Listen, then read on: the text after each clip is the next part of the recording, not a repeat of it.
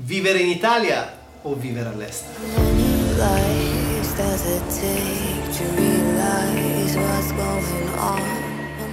Ciao ragazzi, ciao a tutti. Ok, argomento del giorno, vivere in Italia o vivere all'estero. Io credo di poterne parlare perché ho avuto di recente un'esperienza piuttosto importante di circa una decina di mesi nel sud-est asiatico e quindi voglio provare ad approfondire questo argomento e a capire quali sono le differenze e in quale direzione conviene andare a seconda della tipologia di persona che si ha.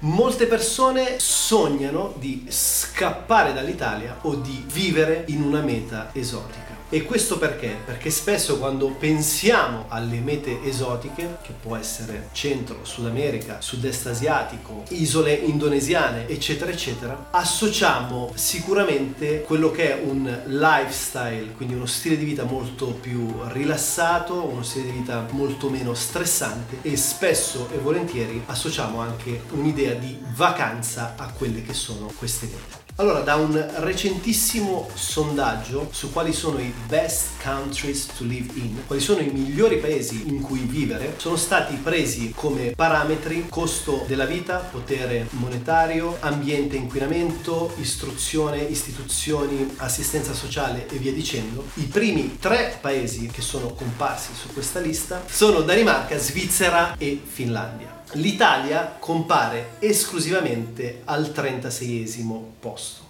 Ora, se io dovessi scegliere tra questi tre paesi e l'Italia, ovviamente sceglierei l'Italia, ma questa è una mia scelta soggettiva. Ora, quello che dobbiamo considerare è che spesso quando scegliamo un luogo in cui vivere, non lo scegliamo esclusivamente su meriti razionali, quindi sociali, politici, economici, ma lo scegliamo soprattutto per quello che è l'impatto emozionale che abbiamo con questo paese. Infatti, ricordiamoci che quando dobbiamo scegliere e la nostra scelta è su due binari, quindi quello razionale ed emotivo, quello emotivo vincerà sempre e comunque.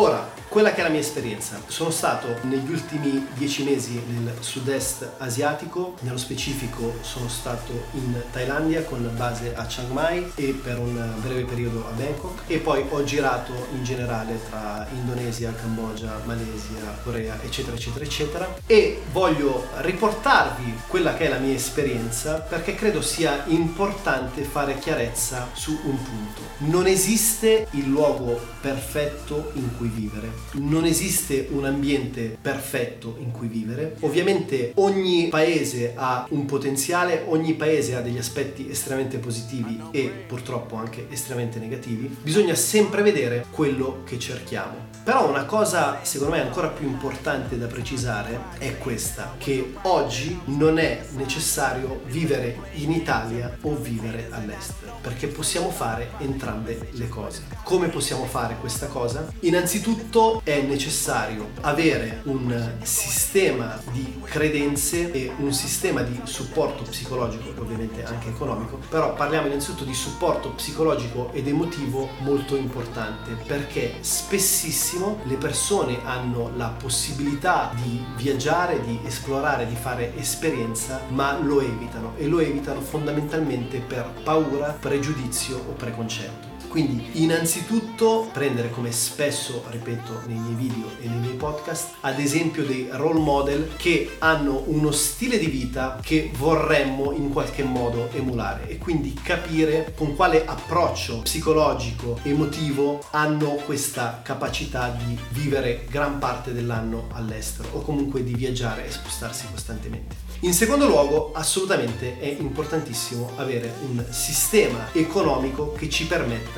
l'autonomia, perché il concetto di base è che è bello vivere in Italia, è bello vivere in Thailandia, è bello vivere una parte dell'anno anche a Bali o ovunque vogliate andare, ma una componente importantissima è quella di avere un lavoro location independent, ossia essere quello che oggi viene definito digital nomad. Abbiamo realizzato con Gabriele, che in questo momento è dietro la camera, un video bellissimo e importantissimo su come creare un business online, su come generare passive incomes o comunque su come lavorare solo ed esclusivamente attraverso un laptop e una connessione remota. Quindi ve lo linko in descrizione o comunque lo vedete nella scheda alla fine del video. Quindi andatelo a vedere se volete approfondire appunto in quale forma o quali sono le possibilità oggi per guadagnare online. Però è assolutamente importante capire che oggi è possibile farlo perché spessissimo da quando sono rientrato le persone fanno le affermazioni più assurde, cioè mi hanno chiesto se avessi vinto il Super Enalotto, mi hanno chiesto se avessi cercato un lavoro in loco, quindi se avessi, non so, iniziato una collaborazione all'interno di un albergo, un bar, un ristorante, eccetera, eccetera. Comunque le domande avevano sempre come origine un sistema di credenze, dei principi molto molto classici, molto molto canonici. Cioè, quando sei all'estero sei o in vacanza oppure hai trovato lavoro come cameriere in un ristorante, con rispetto parlando ovviamente per qualsiasi cameriere che ci stia seguendo in questo momento. La verità è che oggi è assolutamente possibile guadagnare online. Se volete approfondire, per l'appunto andate a guardarvi il mio video oppure fate semplicemente una ricerca su Google o su YouTube How to become eh, digital nomad piuttosto che come diventare digital nomad, eccetera, eccetera. Ci sono milioni di video tutorial documentari che parlano di questo nuovo fenomeno, di questo nuovo fermento,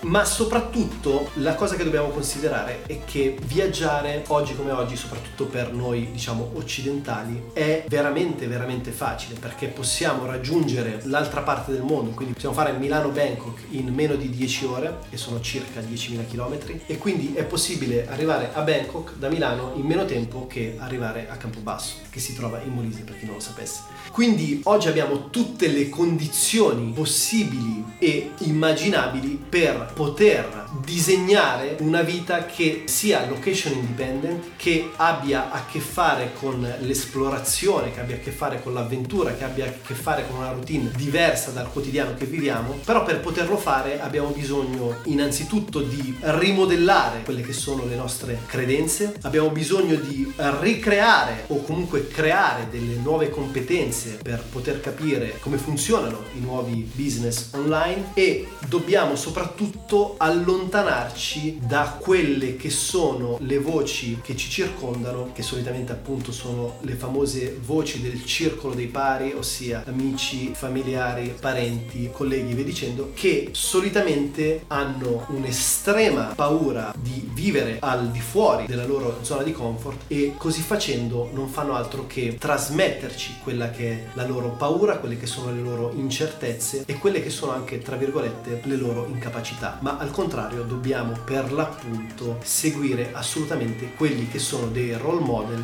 da cui vogliamo attingere e che vogliamo prendere ad esempio. Ora, essere un digital nomad o viaggiare costantemente non è una cosa semplice, anche se ho un sistema economico che mi supporta, anche se ho un sistema psicologico che mi permette di avere una forza interiore tale da uscire dalla mia zona di comfort, non è comunque facile perché siamo in un contesto a noi estraneo, dobbiamo riniziare tutto da capo, dobbiamo ricreare delle abitudini ogni volta che cambiamo contesto, dobbiamo dobbiamo imparare a interagire e a comunicare con persone che hanno una cultura molto differente dalla nostra, però al contempo è un'esperienza che ci permette di crescere esponenzialmente come persone, come individui e anche come professionisti. Ora, il mio consiglio, sempre in relazione a quella che è stata la mia esperienza, è quella di cercare di bilanciare le due dimensioni. Quindi una dimensione più attendibile, più sostenibile, come quella che nel mio caso specifico è una vita un po' più standardizzata, che a Milano con i miei riferimenti, le mie amicizie, la mia famiglia, eccetera. E invece un'altra parte più legata appunto all'esplorazione, all'avventura, al viaggio e alla conoscenza presenza di contesti e culture nuove. Se riusciamo a bilanciare queste due dimensioni, abbiamo la possibilità di vivere una vita estremamente appagante.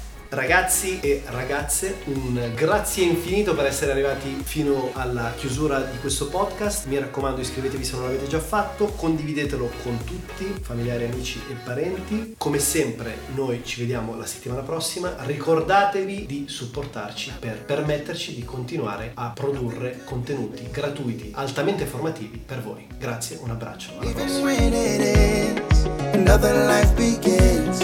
'Cause I was just a man